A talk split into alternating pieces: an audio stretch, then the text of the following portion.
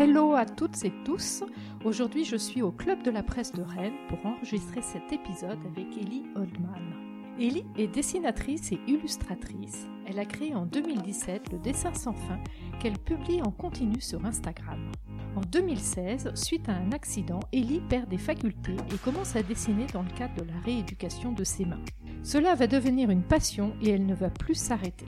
Son dessin mesure 150 mètres de long, soit l'équivalent de 981 publications sur Instagram, et une exposition sur le thème de l'écologie qui associe dessin et réalité augmentée en est sortie. Aujourd'hui, Ellie expose en France et dans le monde.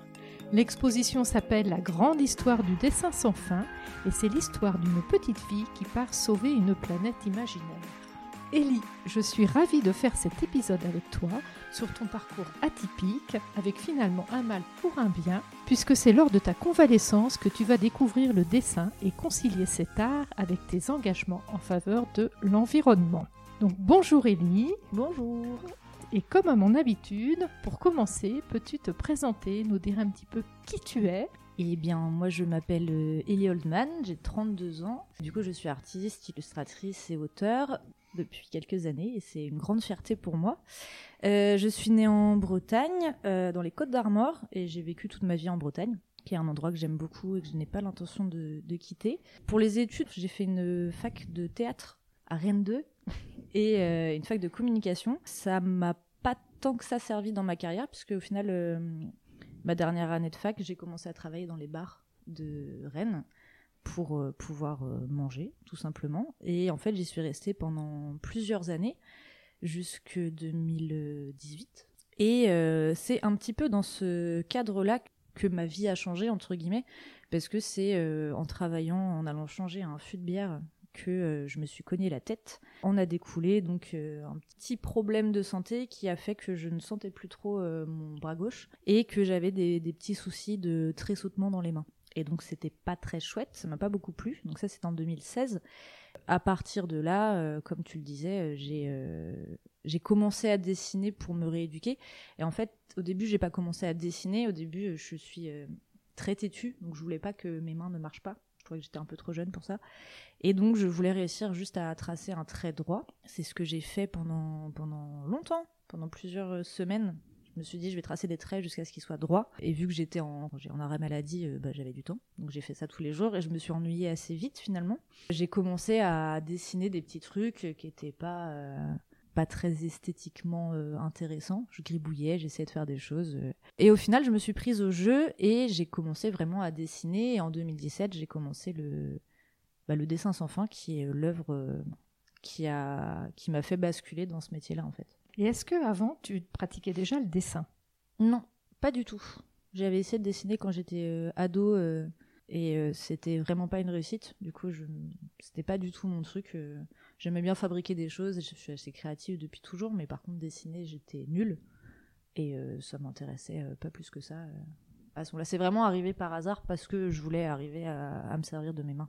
Mais en fait, de là à dessiner des traits, ensuite à commencer à faire un dessin pour terminer justement, je disais, là, un dessin qui fait 150 mètres de long, comment tu as développé cet art du dessin? Ben, le dessin sans fin, il est parti du syndrome que tous les artistes ont, qui s'appelle le syndrome de l'imposteur, qui est euh, je commençais à dessiner, je commençais à m'amuser, j'avais envie de faire des dessins euh, cool comme plein de gens, donc j'ai passé beaucoup de temps sur Instagram à regarder des artistes et à me dire que j'arriverais jamais à faire un truc aussi cool. Et je voyais des dessins euh, superbes euh, et, je me disais bah ils sont terminés, ils sont bien, on peut les publier, on peut les montrer et tout ça. Et j'arrivais pas à, savoir quand un dessin était censé être fini. Parce que pour moi, l'artiste, euh, le dessinateur, la dessinatrice, faisait un truc et il y avait l'intention, il savait ce qu'il faisait, paf, il faisait un truc génial et du coup c'était fini et voilà. Et moi, j'étais genre, bah, quand est-ce que c'est fini? Je sais pas. Donc, je me suis dit euh, tout simplement que j'allais pas le finir. Donc, je le finis pas, je continue à rajouter des personnages. Et vu que le format d'Instagram est intéressant, on peut découper des cases, en fait, et les poster. Et je passais beaucoup de temps sur Instagram à regarder ce que faisaient euh, les autres. Du coup, je me suis dit, bah, je vais le poster là-dessus. Et vu que le but était donc de pas le finir, j'ai appelé ça le dessin sans fin. Donc, The Infinite Drawing en anglais, ce que je me suis dit, ça fait plus stylé.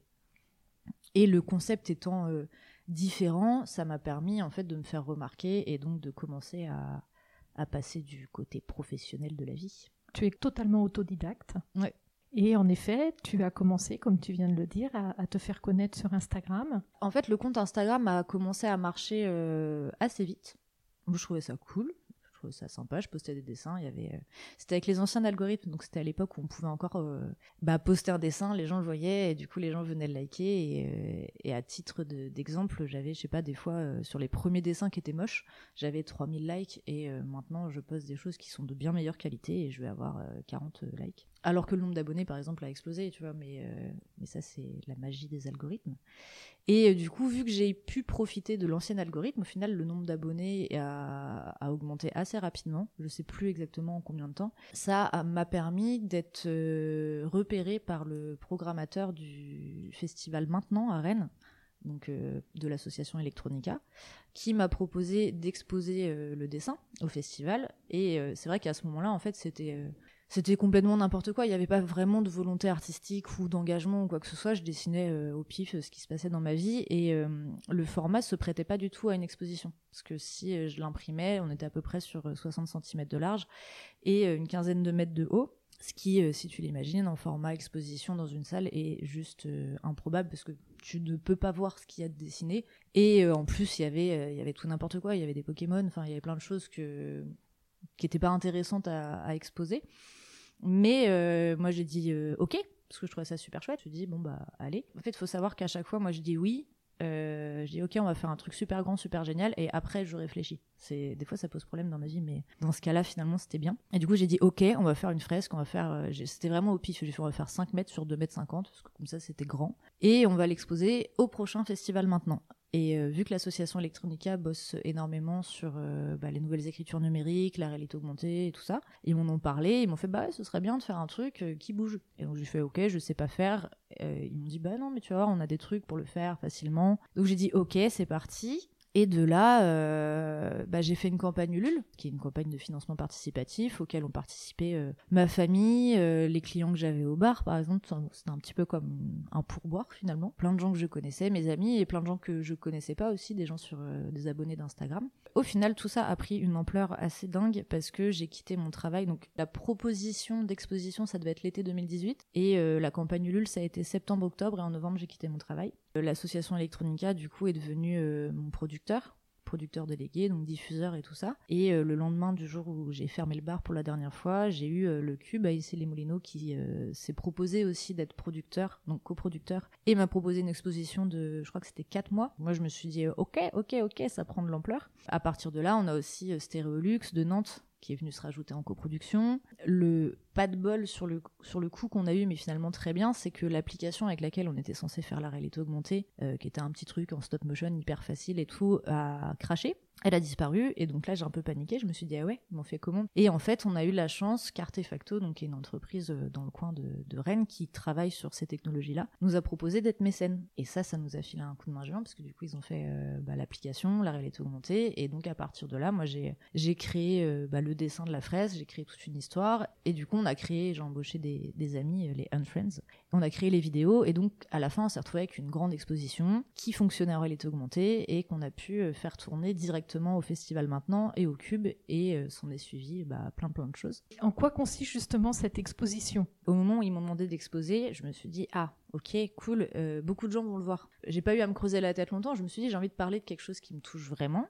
Et euh, c'était les déchets par terre en fait tout simplement. Parce que moi je passe pas mal de temps à me balader. Et avec une copine souvent on se faisait des balades. Et on ramassait les canettes, les trucs et tout. Et, c'était un peu un peu devenu récurrent qu'on se dise bah on peut pas faire une balade euh, sans, euh, sans devoir ramasser des trucs. Autour de cette idée-là, je me suis dit bah là l'exposition elle va sûrement peut-être fonctionner et du coup des gens vont la voir donc j'ai envie d'aborder ce thème-là et de m'adresser aux enfants parce que pour moi les, bah, les adultes euh, sont au courant en fait et peuvent agir mais les enfants, euh, je me disais, depuis qu'ils sont nés, on leur rabâche que la planète, euh, c'est plus ce que c'était, que ça, part euh, en live dans tous les sens, et qu'il n'y a plus tant que ça d'espoir pour eux. Ce que je trouvais dommage, en fait, je me suis dit, on va avoir une génération d'enfants déprimés sur ce sujet-là. Je me suis aussi dit que la parole des enfants était importante, dans le sens où, quand ils rentrent chez eux après l'école, ils vont parler à leurs parents, et du coup, je me dis, je me suis dit que moi, en tant que parent, si mes enfants me parlaient de leurs inquiétudes, je réagirais peut-être plus que en étant juste euh, pas maman et en me disant bon c'est vrai que c'est pas chouette mais euh, je remets ça à demain quoi. Donc j'ai écrit une histoire autour d'une petite fille qui euh, part sur une planète imaginaire où il y a des, gros problèmes de plastique, où il y a un méchant qui s'appelle Platastique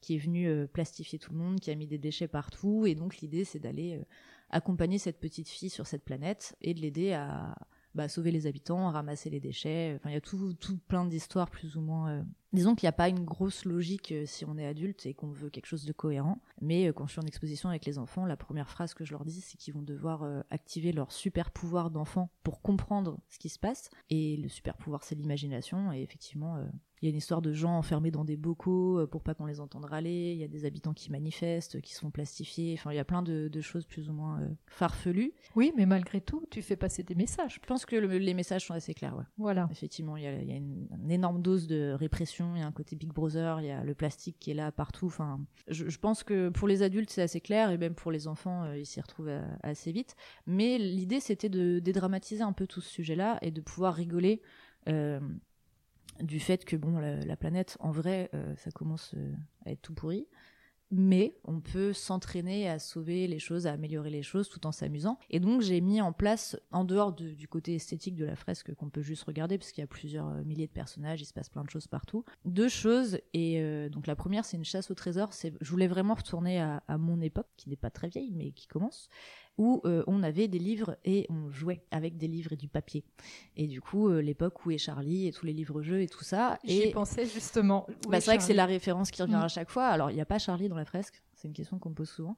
Mais il y a du coup une liste de 96 personnages et l'idée c'est de les retrouver euh, dans la fresque. Alors avec les plus petits, on se dit qu'on va aller les sauver parce qu'ils sont fait plastifier ou ils sont fait enfermer dans un bocal ou ils sont cachés ou tout ça. Pour les adultes, ça marche très bien aussi parce que l'idée c'est de retrouver les trucs. Alors des fois c'est pour le plaisir tranquillement et des fois c'est euh, des battles de celui qui va le plus vite et tout ça. Donc ça me fait rire à chaque fois de voir des adultes en train de, de se pousser pour essayer de trouver les personnages le plus vite. Donc ça c'est le côté un peu euh, tranquille euh, et, c'est quelque chose qu'on peut faire sur le compte Instagram parce que je l'ai transposé. Euh, le compte Instagram est beaucoup plus grand que l'exposition. L'exposition fait peut-être un dixième du compte Instagram, c'est un extrait.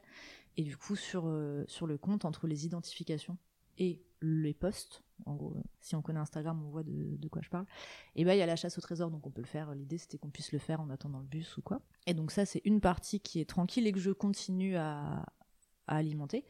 Et il y a l'autre partie qui est la réalité augmentée. Et là, c'était vraiment l'idée de redonner le pouvoir aux enfants et de leur expliquer que même s'ils n'ont pas euh, le droit de vote, euh, la carte bleue, euh, le droit de choisir tout, ils peuvent agir et ils peuvent ramasser les déchets et donc ne pas les jeter en fait en extension. En gros, l'idée c'est qu'il y a neuf endroits dans la fresque où il y a vraiment des animaux qui ont des problèmes et tout ça avec des déchets.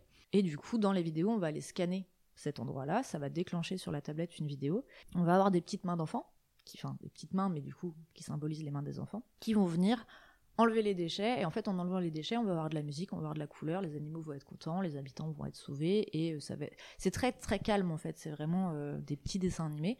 L'idée étant de leur dire que euh, sans dramatiser, sans forcément faire des, des, trucs de fou, on peut juste améliorer les choses. Et en fait, cette cette exposition, elle s'articule beaucoup autour d'une médiation dans les écoles, dans les salles d'exposition, médiathèques et tout ça, où on va vraiment aller parler avec les enfants de euh, bah, est-ce que tu peux transposer ça dans la vraie vie ou pas, ou est-ce que c'est juste vraiment imaginaire euh, Il va y avoir plein de choses dans la fresque en fait qui accrochent l'œil pour les enfants et qui vont euh, permettre de, d'explorer en fait des pistes. Il va y avoir des, bananes emballées dans du plastique et là à chaque fois on se pose la question de est-ce que c'est nécessaire, pourquoi c'est fait? Il y a pas mal de blagues, hein. il y a des il y a des pubs pour euh, des cours de natation euh, pour apprendre aux tortues à nager avec les pailles et tout ça, donc c'est rigolo. Mais la question c'est est-ce que à ton avis euh, elles ont besoin de prendre des cours les tortues? Et du coup c'est de passer beaucoup par l'absurde, par les choses rigolotes pour pour dédramatiser des choses qui sont très graves et qui sont très réelles en fait. Et donc ça on le fait avec les enfants et après donc avec l'association Electronica, donc on, on va programmer des expositions, mais on va aussi programmer de la médiation et des ateliers où on va faire euh, composer aux enfants euh, des dessins sans fin, on va faire des coloriages, on va faire euh, dessiner avec eux, tout, autour en fait de, du dessin, de l'écologie, les déchets et tout ça, et de l'absurde, et de s'amuser en fait. Et moi, l'idée, c'était surtout qu'en rentrant, les enfants puissent en parler à leurs parents et leur dire, bah en fait, moi aussi, j'ai envie d'aller ramasser des déchets parce que je me suis amusée finalement, sans que ce soit moralisateur, juste pour leur leur permettre de dire qu'en fait ils font quelque chose et que c'est pas forcément désagréable de se dire euh, je vais ramasser des déchets et tout ça. Et, les enfants, euh, comment ils réagissent lors des ateliers? Oh bah plutôt bien. en général, ils, rigolent et en plus il y a un paramètre qui est assez drôle pour eux dans la fraise, c'est qu'on a deux exemplaires. On en a un qui est au mur, donc ça fait 12 mètres carrés, et euh, qui permet du coup de prendre du recul et qui permet d'avoir une exposition aussi plutôt classique et qui puisse être vu pour, par les adultes et tout. Et il y a la version au sol qui est imprimée sur du lino et qui fait que les enfants peuvent marcher dessus en chaussettes. Et ça, c'est cool parce que ça nous permet de leur euh, dire vraiment on part en voyage sur une exposition, donc pour le coup on a le droit de la toucher, on a le droit de marcher dessus. Alors nous, ça nous sert aussi à faire que quand la tablette tombe, ça va, les enfants sont pas très grands et c'est du lino. Mais en fait, c'était vraiment pour les faire sauter dans cette planète imaginaire, les faire rentrer dans ce monde-là. Et du coup, ça nous permet un peu avec tous les âges euh, d'interagir. Quand c'est des, primaires, quand ils sont petits, on va pouvoir aller euh, jouer sur les différents sens. Par exemple, s'il y a euh, un habitant qui s'est fait enfermer dans un bocal parce qu'il a dit que le plastique c'était pas cool, et bah avec les enfants on va aller faire semblant de le libérer en passant son pied dessus, on va aller frapper aux portes des habitants pour savoir comment ils vont, et puis on va aller ramasser les objets avec les, tablettes, on va courir sur la fraise pour trouver les, personnages de la chasse au trésor. Et en fait, il y a ce côté, euh, je sais que les enfants ont toujours envie de toucher, et du coup là, on leur a donné le droit, c'est-à-dire qu'on ne touche pas le mur, c'est une expo classique. Par contre, le sol, on peut, et c'est la même chose, et ça leur permet aussi de voir tout, parce que quand on a un enfant, ce qui se passe à 2,50 m de haut, on va pas forcément le voir. Et donc on a ces, deux euh, formats-là, quand on peut, on les expose ensemble. Souvent, quand on est en école ou, euh, ou en médiathèque, on n'a que le sol pour pouvoir le monter avec les enfants. C'est comme un grand puzzle en fait. Et quand on est en exposition plus classique ou à l'étranger, du coup, on va avoir le mur principalement pour euh, avoir un format euh, ordinaire, entre guillemets, même si ça reste très très grand à, installer. Et du coup, non, les enfants en général adhèrent même plus facilement que les adultes parce que le côté loufoque et n'importe quoi de l'histoire, ça leur va en fait. Et en plus, ça leur permet de, vu qu'ils revêtent ils mettent leur euh, super cap d'imagination dans l'histoire. Euh, l'histoire commence par une chèvre qui tombe, euh, enfin, qui est dans un bocal et qui tombe du ciel et qui s'écrase dans le jardin de la petite fille. Et du coup, je peux avoir des discussions géniales avec les enfants sur ça t'est déjà arrivé d'avoir une chèvre qui tombe dans ton jardin? Et des fois ils me disent oui ou il y a des enfants qui se font attraper par des poubelles et je leur demande ça vous est déjà arrivé? Ils font bah ouais ouais ouais et du coup j'aime beaucoup moi avoir des discussions avec les enfants sur comment ils se font manger par les poubelles, par exemple. Finalement, au travers du loufoque et du rocambolesque, tu arrives à faire passer un message puis à les embarquer parce que.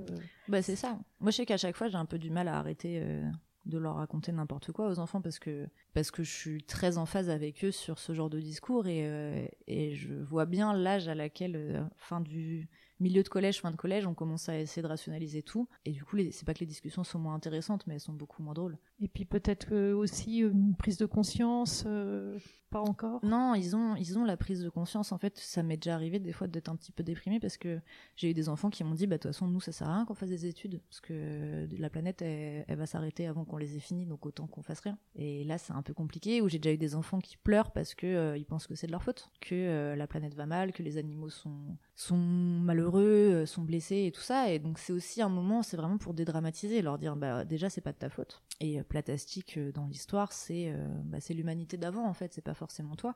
Après ça peut être à toi et à ta génération d'améliorer les choses et du coup, on a des discussions très très basiques sur euh, est-ce que tu veux absolument avoir que des jouets en plastique, neufs ou pas neufs? On va parler de donner, on va parler de troquer. On va. Est-ce que tous les ans tu veux des habits neufs? Ou est-ce que euh, tous les ans tu veux avoir un nouveau jouet? Est-ce que si t'en prends soin, il dure longtemps, t'es pas obligé de le changer? Et en fait, c'est vraiment ça. Alors, de temps en temps, j'ai des enfants qui s'en fichent euh, royalement, mais la plupart du temps, justement, moi, ça m'a redonné espoir dans la vie, hein, parce que je me disais, je ferai pas d'enfants, c'est foutu, la planète, elle va pas durer longtemps et euh, de voir que cette génération-là qui arrive est vraiment, vraiment au courant, que tout le travail des, des, professeurs, justement, aussi marche, je me dis, bon, peut-être que je m'autoriserai à avoir des enfants, parce que peut-être qu'il y a de l'espoir, tu vois. Tout à fait, c'est vrai que ça, ça peut donner espoir et aussi à ces, à ces enfants. Jusqu'à quel âge, en fait, euh, tu réalises l'exposition également au lycée? Ah ouais, ouais, ouais. En fait, on, on commence. L'idée, c'est que la réalité augmentée, on le fait pas en dessous de 6 ans. En fait, je suis hyper partagée parce que mon exposition marche euh, avec les nouvelles technologies. Et je trouve ça hyper intéressant, le monde des possibles est, fou avec ça. Mais moi, je reste euh, une enfant des années 90 où euh, bah, je bricolais avec des, bouts de papier, des bouts de carton. J'ai l'impression d'être hyper âgée quand je dis ça maintenant, quand je parle avec eux. Mais, mais c'était chouette. Et en fait, ça a vraiment développé mon imaginaire. Et ce que j'ai remarqué aussi, c'est que tous ces écrans, selon les endroits où on expose, selon les, façons de, vivre des enfants, ou s'ils ont accès ou pas tôt aux tablettes, au téléphone et tout ça, je vois bien que ceux qui n'ont pas trop accès vont beaucoup plus rentrer dans le côté imaginaire, n'importe quoi, alors que ceux qui, bah, par exemple, ceux qui ont 10 ans et déjà un téléphone portable, euh, ils ont du mal. Parce qu'ils vont aller farfouiller euh, sur les comptes Instagram, sur les trucs dans la tablette et tout ça. Et euh, on a beaucoup de mal à les garder concentrés quand ils savent un peu comment ça marche. Mais ouais, j'ai vraiment cette espèce de moitié-moitié sur c'est trop cool, la réalité augmentée, ça permet de leur montrer des choses. Effectivement, les vidéos, ça les impacte. Mais j'aime bien le côté c'est un truc palpable qu'on peut fabriquer, qu'on peut toucher et qu'on peut inventer en fait. Et à chaque fois, on, invente de nouvelles histoires avec les enfants euh, basées sur ce qu'ils me disent. Moi, je suis assez euh, douée en improvisation de choses euh, sans aucun sens.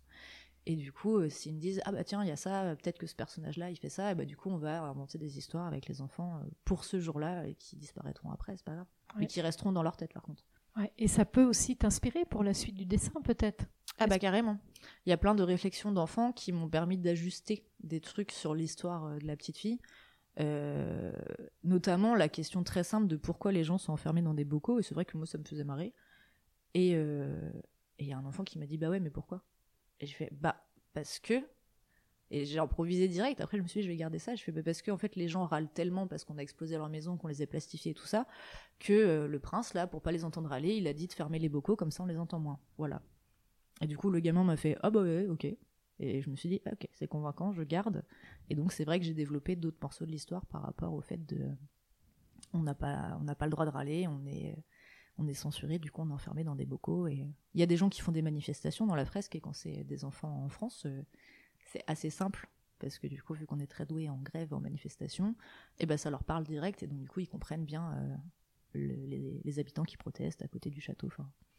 C'est assez rigolo et, ouais, moi ça me permet de créer plein de plein d'histoires euh, à chaque exposition, donc je, je m'ennuie pas quoi. Tu exposes, tu dis en effet, en France, euh, principalement auprès d'écoles ou de centres sociaux, de centres aérés. C'est euh très très très varié. On a fait des expositions dans des toutes petites écoles. On est allé à Saint-Ganton et même moi je saurais pas t'y ramener tellement c'est tout petit et tout perdu dans la Bretagne.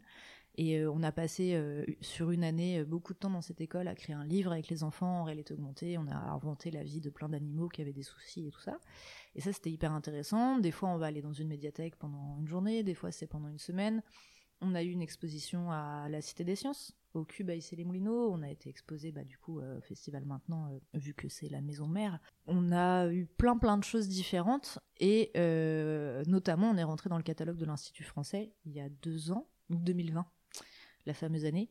Et euh, ça nous a permis d'avoir des expositions dans une trentaine de pays. Et là, par exemple, on va avoir une exposition en Indonésie, on est en train de travailler sur des expositions au Japon, on va retourner en Malaisie. Alors, quand je dis on va retourner, en gros, c'est la fresque qui y va, parce que grâce au super Covid, euh, moi, je suis pas allée à l'étranger. Tu impacté par euh, le, Covid. Alors, j'ai eu ce qu'on appelle en langage actuel un SUM intersidéral.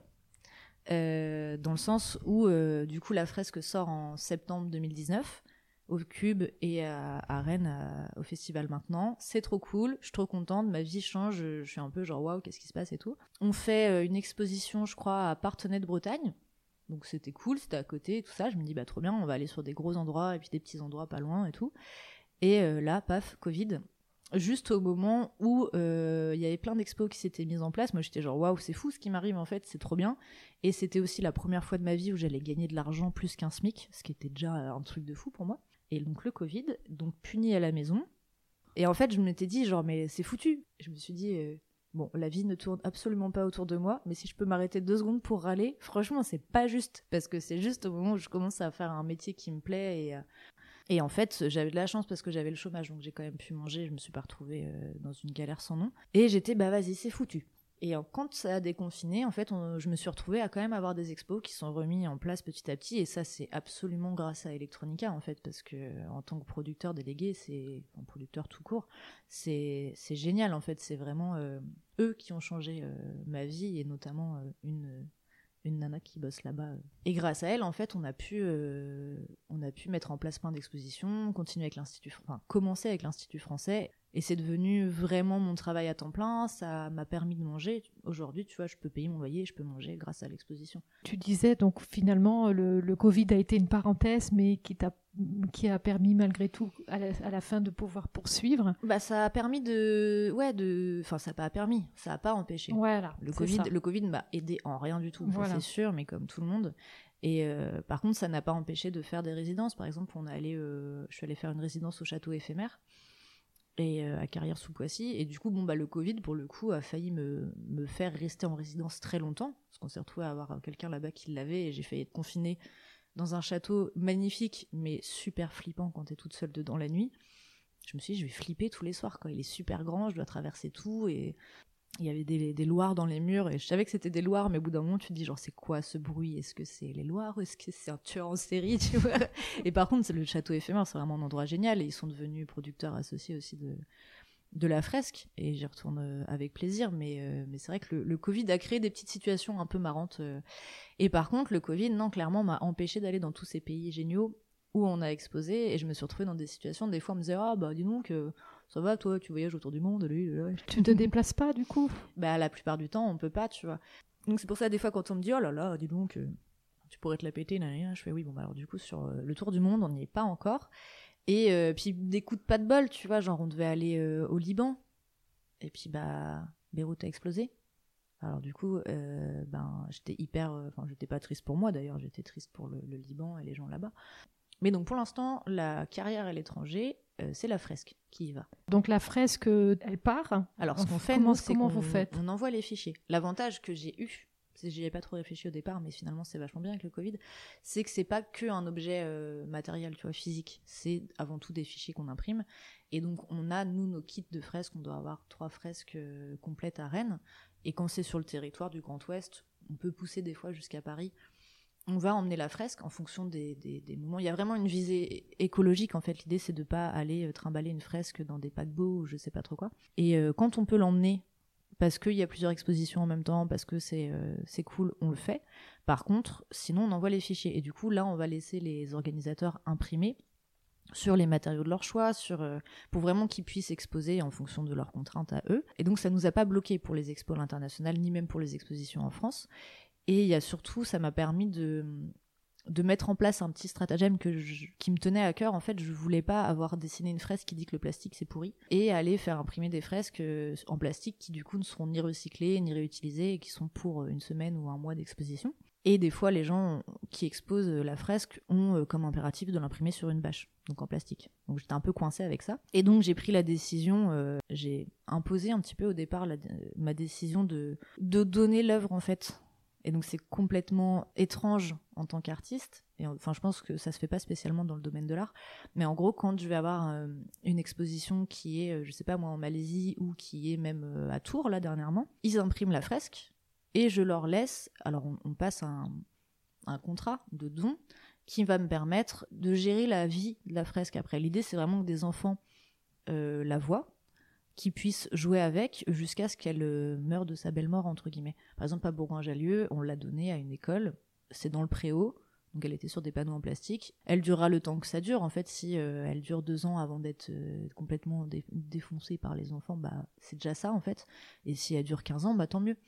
Et euh, à la Cité des Sciences, notamment, euh, bah, ils l'ont gardée, et donc du coup, elle va être accessible pour les enfants pendant longtemps, parce qu'elle est sur un, matériau qui est solide. Et euh, à Ballon-Miré, tu vois, ils l'ont imprimée sur du carton plume, donc je pense qu'elle va pas durer tant que ça de temps, mais l'idée c'est qu'ils en profitent, et j'avais vraiment pas envie de, de, voir une fresque jetée à la poubelle parce que contrat de session, parce que c'est...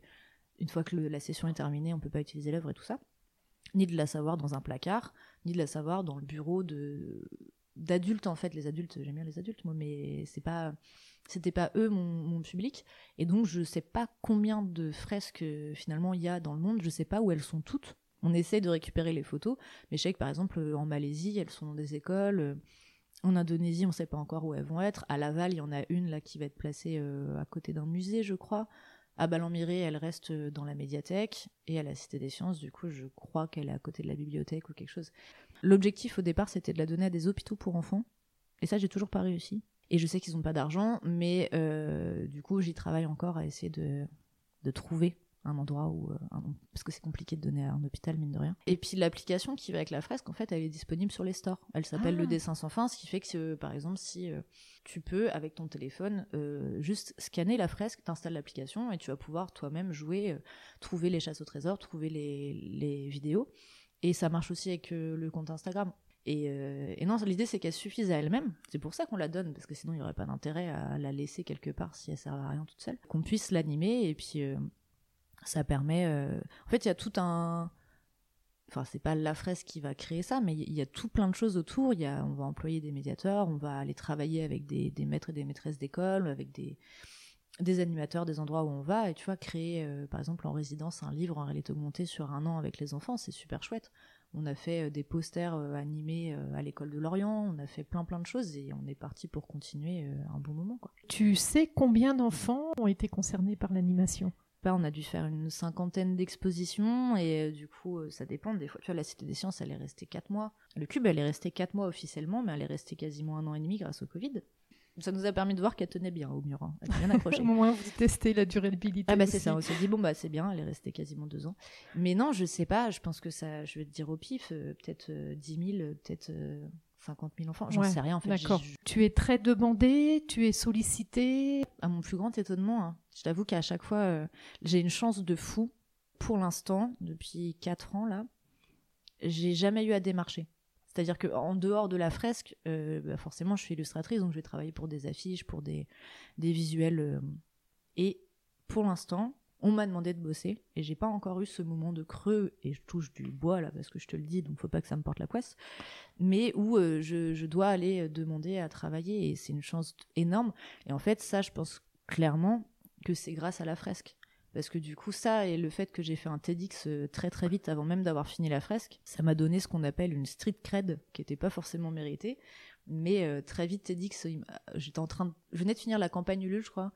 Ils m'ont proposé de faire ça, donc je savais pas ce que c'était. Je dis oui, j'ai vu que c'était quand même un truc de fou.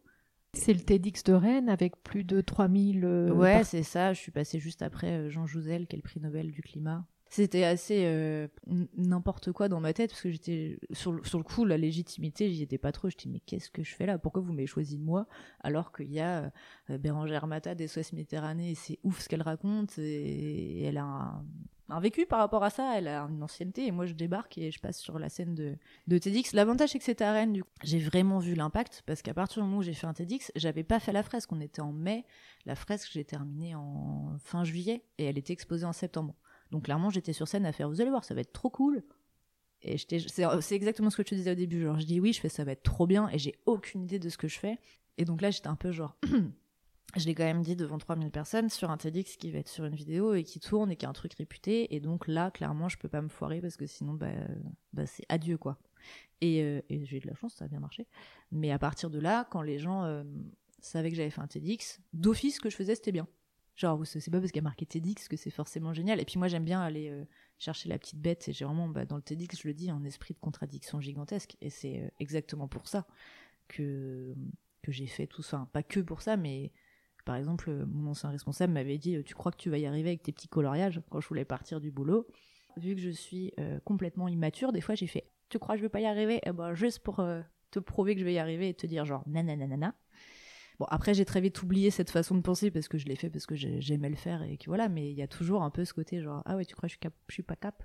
Des fois, ça, des fois, ça me met dans des positions un peu compliquées. Mais... Ouais, mais en même temps, c'est des beaux challenges. Et puis, quelle, euh, quelle fierté. Parce que finalement, euh, quand, par rapport à tout ce que tu viens de nous dire, là, c'est une mais super ça, réalisation. Je, pense que je suis encore, tu vois, même quatre ans après, au moment où je me dis, euh, je n'ai pas forcément pris la mesure de tout ce qui s'est passé. Par contre, je me rends compte de la chance que j'ai ça c'est clair, tu vois, je te dis par rapport à d'autres artistes qui, je sais, j'ai énormément d'amis artistes où c'est hyper compliqué de bosser. Là, cette fresque géante, en fait, elle me fait vivre et c'est fou. Ok, je, je me remets pas en question le fait que pendant un an, j'ai pas dormi et que euh, j'ai pris énormément de, risques à la faire, mine de rien. Il y a vraiment Electronica euh, qui, même si c'est moi qui ai dessiné, conçu et, et fabriqué les trucs, j'aurais jamais réussi à le faire sans Electronica. Voilà. Et en fait, je me suis rendu compte, j'avais pas mis les mots là-dessus, mais Electronica, au final, depuis le début, et ma famille de travail, on a créé ce, ce, bébé ensemble et on le fait vivre et on en prend soin, et on essaie de l'améliorer à chaque fois et ça a vraiment été dans le calme et, la rigolade. J'ai fait les dessins, mais en même temps, j'aurais pu les faire et ça, ça serait jamais sorti de chez moi si ça n'avait pas été là, quoi. Ton talent a été mis en valeur, justement, vous êtes complété mm. entre toi créé à travers de tes dessins mm. et puis Electronica qui lui eh ben, a mis en œuvre tout l'aspect technique, logistique. Euh. Bah c'est ça et puis qui m'a aussi fait comprendre que ce que je faisais c'était euh, c'était intéressant, que je pouvais aller plus loin, me dépasser, parce que moi au départ la réalité augmentée c'était rigolo, mais je savais pas faire ça, tu vois. Ou euh, le fait qu'au lieu de dessiner n'importe quoi parce que c'est rigolo, je pouvais aussi dessiner plein de choses qui ont du sens. Et puis ça m'a permis de me professionnaliser, tu vois, tout simplement. De me dire, bah ça y est, en fait, je, peux en faire mon métier et d'être euh, crédible et euh, de, calmer le syndrome de l'imposteur. Mais après, au moment où ça a commencé à être tu veux exposer et puis le cube et tout ça, j'étais non mais moi je suis une guignole en fait, mais c'est juste qu'ils n'ont pas encore compris que je sais pas du tout ce que je fais. Et, euh, le fait d'avoir Electronica qui soit derrière, euh, avec une volonté qui était géniale, parce que quand ils m'ont parlé de production déléguée, moi c'était très flou. Et quand ils m'ont dit, nous, notre objectif, c'est que, c'est que l'artiste ait l'espace nécessaire pour créer, qu'il soit encadré, qu'il soit soutenu, que l'œuvre puisse tourner et qu'on fasse les choses bien en rémunérant correctement les artistes, en fait. Et ça, déjà, c'est pas gagné dans le milieu du dessin, dans le milieu de l'art tout court et des performances. C'est euh, souvent tu, tu, vas payer pour exposer en fait. Et du coup, t'es pas rémunéré. Et Electronica, de ce côté-là, euh, ils sont géniaux parce que clairement, ils m'ont permis de, vivre et du coup, ça me permet de, travailler sur d'autres projets et, euh, et et tu te rémunères Ouais. Et tu as des salariés? Tu Non, j'ai pas de salariés. J'aimerais bien à terme, mais pour l'instant je gagne pas assez d'argent du tout, euh, embaucher quelqu'un pour m'aider sur euh, sur des choses très euh, concrètes, ne serait-ce que poster les posts Instagram parce qu'au bout de plus de 1000 posts entre les deux comptes, j'aime beaucoup les dessiner, mais les poster, voilà. Pouvoir vendre les, produits dérivés, enfin les dessins, tout ça, et puis pouvoir justement prospecter, démarcher et aller, aller demander à, à des gens avec qui j'aimerais bosser, si c'est possible, s'il y a des choses à faire. Tu vois, là, cet j'ai fait un puzzle avec donc une nana qui a créé une entreprise qui s'appelle De l'art ou du puzzle et nous les bénéfices sont reversés à Utopia 56. Elle m'a demandé de dessiner et en fait moi dans ma liste des trucs que je voulais faire dans la vie, il y avait dessiner un puzzle, comme dessiner un album de coloriage et ça je pense que je vais le faire euh, peut-être toute seule, tu vois. Et c'était super chouette et là elle elle est venue mais je me dis si euh, j'arrive à dégager du temps et donc embaucher quelqu'un ne serait-ce que j'aurai plus de temps pour aller euh, m'adresser aux gens avec qui j'ai toujours eu envie de bosser pour plein de choses, tu vois, faire des, des, couvertures de magazines ou ce genre de choses c'est sûr que c'est un autre métier, hein, de, tous ces aspects euh, commerciaux, réseaux sociaux et autres. Euh. J'ai de la chance dans le sens où j'ai pas peur d'envoyer des mails, j'ai pas, tu vois, je suis pas artiste trop, euh, je suis pas réservée du tout en fait, je suis pas du tout timide dans la vie, du coup, je pense que ouais, tu oses. Moi j'aime bien me mm. poser la question, au pire on me dit non, c'est pas grave. Et ça c'est vraiment, c'est quelque chose, tu vois, quand on fait les expositions, euh, des fois, je vais à la fac euh, faire des interventions ou ce genre de choses. C'est quelque chose que j'aime bien euh, aborder sur le fait de comment j'en suis arrivée là. Clairement, bon, bah, il y a le côté dessin. J'avais des soucis de santé. Je suis hyper, je suis hyper obstinée. J'ai une chance, et je pense que dans tous les points de ma vie, c'est vraiment une chance. Je suis vraiment pas timide. J'ai pas peur des gens. J'ai pas peur d'aller parler aux gens. J'avais pas peur d'aller parler à Jean Jouzel. Juste parce que je sais pas, je dois être sur ma planète et pas me rendre compte qu'il y a des différences entre les gens et qu'il y a des gens avec qui on doit euh, arriver en étant flippé ou avoir peur ou je sais bah, pas. Pas forcément. Mais j'ai beaucoup de, copains ou de copines qui sont euh, stressés. Par exemple, euh, tu vois, l'autre fois, Philippe Poutou est venu boire un verre dans le bar où j'étais en train de boire un verre et moi je me suis pas posé la question avant d'aller lui faire hey, salut, ça roule. Et alors que je sais que pour des copines à moi, c'était genre oh, J'aimerais bien lui dire un truc, mais j'ose pas, tu vois. Mais est-ce que c'est pas toi qui as raison finalement? Ah, je pense pas qu'il y ait une question de raison ou pas. Je pense que par contre, il y a des raccourcis à prendre. Et l'avantage que j'ai, c'est que vu que des fois je me pose pas la question, alors ça, ça donne aussi une autre version qui est je mets les pieds dans le plat en permanence, je suis la reine des bourdes, tact, enfin tu vois, tout, tout la, la bienséance de la vie, je maîtrise pas énormément. Oui, mais malgré tout, on s'aperçoit que ça te réussit. Mais oui, mais du coup, c'est vraiment genre. Euh, il y a un truc qui me passe dans la tête, je sais pas, je vais croiser, euh, je sais pas si je croise euh, le monsieur Brossard des transmusicales par hasard en train de boire un café quelque part, je pense que ça me prendra deux secondes avant de lui dire, eh dis donc, Tu cherches pas quelqu'un pour ton affiche euh, pour l'année prochaine? Il y a de fortes chances qu'ils me disent euh, T'es qui? Non. Mais dans tous les cas, je pense qu'ils m'auraient pas contacté. Donc, si jamais il fait Bah, t'es qui? Attends, je regarde. Et peut-être il dit oui, ou peut-être il me fait rencontrer quelqu'un d'autre. Moi, j'ai rien perdu. Au pire, je me suis marrée. Et au pire, ça fait une anecdote à raconter, tu vois. Enfin, voilà. Et, en fait, c'est vraiment le conseil à chaque fois que je donne aux, jeunes qui me disent Mais moi, j'y arriverai jamais euh, à dessiner ou à tel autre objectif. Tu vois, il y a il y a deux parties. La première, euh, en général, je leur dis bah voilà, si tu veux te lancer dans un truc super sérieux ou super improbable ou tu sais pas n'importe quoi, pose-toi la question du respect. Ça c'est vraiment beaucoup avec les collégiens et puis je pense que ça s'applique à tout le monde en fait. C'est c'est en trois temps à mon sens. C'est tu te respectes toi-même. Premier, c'est vraiment premier. Et avec les collégiens, ils ont du mal avec le fait qu'il faut se respecter eux en premier. Après, tu respectes les autres, après, tu respectes ton environnement, et en général, je leur dis, à partir de là où tu as coché ces trois cases, tu peux faire n'importe quoi, mais le truc le plus débile du monde, au pire, tu rates, hein, c'est pas grave, t'apprends quelque chose, mais tu feras du mal à personne, et puis, euh, bah vas-y, lance-toi, quoi. donc ça, c'est la première chose. Et la deuxième chose, c'est, euh, si tu poses pas la question, t'auras pas la réponse. Donc si t'oses pas, euh, bah il se passera rien. Si tu restes chez toi à fantasmer sur une vie en te disant, bah peut-être que que euh, quelqu'un va m'envoyer un mail et ça va changer ma vie. Non, clairement non. Peut-être que euh, si je pose la question, après, euh, genre, ils vont me trouver trop nul et du coup, ils vont pas me contacter, je sais pas quoi. Bah, en fait, si tu poses pas la question, ils sauront même pas que t'existes. Et ça, et ça peut créer des, relations humaines qui sont cool en plus. Après, tu vois, il y a des gens avec qui je continue à être en lien et c'est vraiment partie de Eh, salut, ça roule. Ouais, mais comme tu dis, à partir du moment où tu te respectes toi et tu respectes les autres, tout se passe bien finalement. Bah, je pense qu'on peut mettre les pieds dans le plat en permanence, oser plein de trucs et rater plein de trucs tant que ouais, tant que t'es dans le respect, tu vois. Tu m'avais posé la question en off de est-ce que j'ai envie de conseiller, est-ce que j'ai envie de dire quelque chose aux femmes Voilà, c'est en effet une question que je pose. Et eh bah clairement, euh, osez, osez vous prendre des râteaux quoi. Osez poser la question parce que si on, si vous n'êtes pas le, le petit euh, truc qui va agiter le reste, bah il se passera juste rien. Et quand on nous dit non, ça veut pas dire euh, t'es nul en fait. Ça veut pas dire on s'en fout de toi, ton projet est pourri ou quoi que ce soit. Ça veut juste dire c'est pas forcément le moment, c'est pas forcément abouti. Et, euh, vraiment, rater des trucs, ça apprend beaucoup de choses. Ça apprend à faire plein de choses. Moi, j'ai raté des, kilos de dessin et j'en rate toujours. Et j'ai des tonnes de projets euh, avortés, euh, foireux à la maison. mais limite, faites des trucs ratés avec le cœur et en le racontant aux gens plutôt que faire des petits trucs réussis chez vous que personne ne verra jamais. Enfin, faut, ouais, rater et oser. Et quelles sont tes fiertés, là, justement, par rapport à ton parcours et Déjà, d'avoir dessiné un super grand truc alors que je savais pas dessiner, il y a des fois où je me dis que quand même, je suis plutôt gérée, tu vois. Et que, non, que les, gens qui viennent à l'expo, les enfants, en fait, euh, accrochent et que ça leur plaise. Et après, dans les trucs plus personnels, euh, il y a euh, le fait de subvenir à mes propres besoins et d'arriver à, à vivre bah, une vie cool bah j'en suis assez fière parce que je m'étais dit euh, c'est pas c'est pas gagné tu vois genre en travaillant dans les bars euh, en sachant pas trop quoi faire de moi et tout ça. Et donc de pouvoir euh, dire à, ma maman hé t'as vu j'ai fait tel truc ou lui dire ah bah t'as besoin de 200 balles bah si tu veux je te les prête maman alors qu'avant bah, c'était plutôt genre hé maman tu peux m'aider c'est compliqué rien que ça ça me rend hyper fière de me dire que que je suis plus en demande de d'aide euh, matérielle de la part de, de mes proches et tout ça. De me dire que, que même si je reste euh, complètement immature sur beaucoup de sujets, je suis devenue euh, adulte et que ça s'est passé dans, dans le calme et dans des trucs joyeux et que ça tourne autour de qui je suis vraiment et pas de faire carrière dans un métier qui me plaît pas mais qui me permet d'avoir un statut social ou quoi que ce soit. Tu tu es totalement aligné en fait.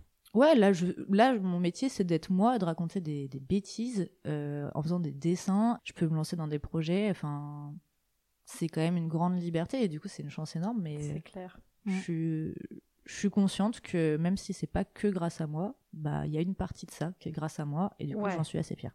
Mais je vais me donner les moyens et euh, le fait que je râle énormément, ça me permet d'extérioriser, tu vois, de me dire. Euh, je, je subis pas le, tu vois, le, fait de plus arriver à écrire et tout ça. J'arrêtais pas de râler. J'étais, ah non, mais c'est n'importe quoi et tout, ça va, j'ai pas 90 000 ans, là, là, là.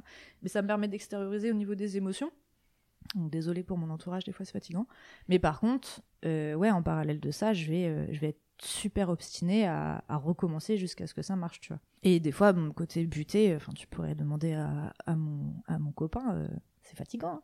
Comme le côté pied dans le plat, c'est fatigant. Mais dans le boulot, pas mal. Est-ce que dans ton parcours, tu as des, alors je parle de mentors, d'inspirants, euh, qui justement euh, euh, sont pour toi une référence et t'accompagnent également dans, ton, dans, dans ce- cette réussite? Moi, je vais faire dans le classique, mais il y a ma maman de base. Enfin, je pense que c'est la prums. Ma mère, elle est hyper créative, elle fabrique tout le temps des trucs. J'ai toujours vécu dans, dans un espèce de. C'est pas un bordel, tu vois, mais il y avait plein de choses, il y avait plein de choses pour créer partout, tu vois, il y avait toujours des ateliers dans nos maisons. Et la possibilité de faire des choses, c'est-à-dire, je voulais faire un truc euh, plus ou moins euh, idiot. Elle faisait, bah oui, bah vas-y. Et du coup, d'essayer des choses, de rater plein de trucs, de faire des trucs qui marchent pas.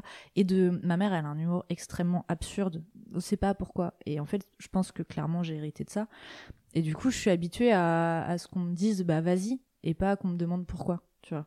Et pas qu'on me dise, bah non, ça va pas marcher parce que si, parce que ça. Ma mère, elle, elle a adoré nous lancer dans, des plans foireux jusqu'à ce qu'on se casse la tête et qu'on revienne et qu'on fasse, bon, la prochaine fois, je ferai autrement, tu vois. Et pas qu'on rentre en disant, je ferai plus.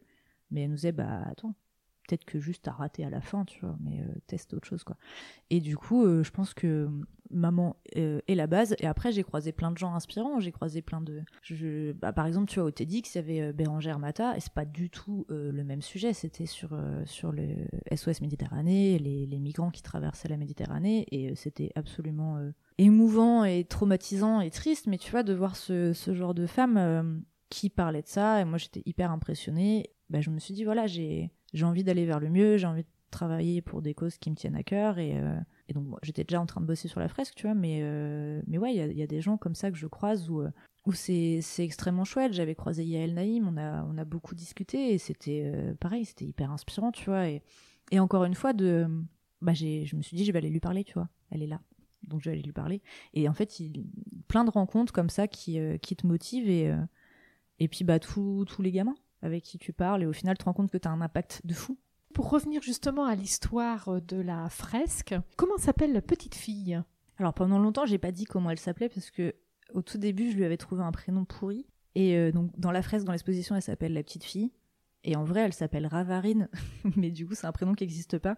J'avais envie qu'elle ait un prénom un peu, euh, un peu bizarre et un peu moche parce que je, je sais plus pourquoi, mais ça me faisait rire.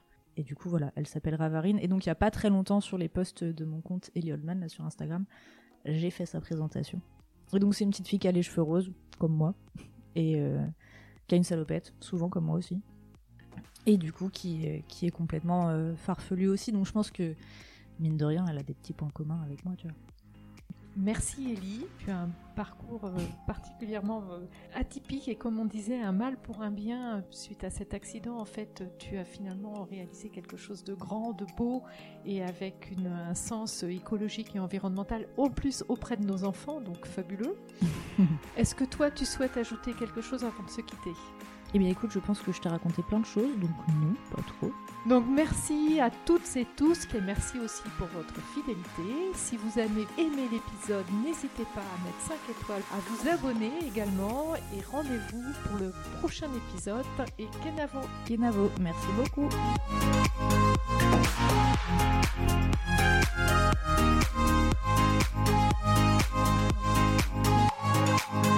うん。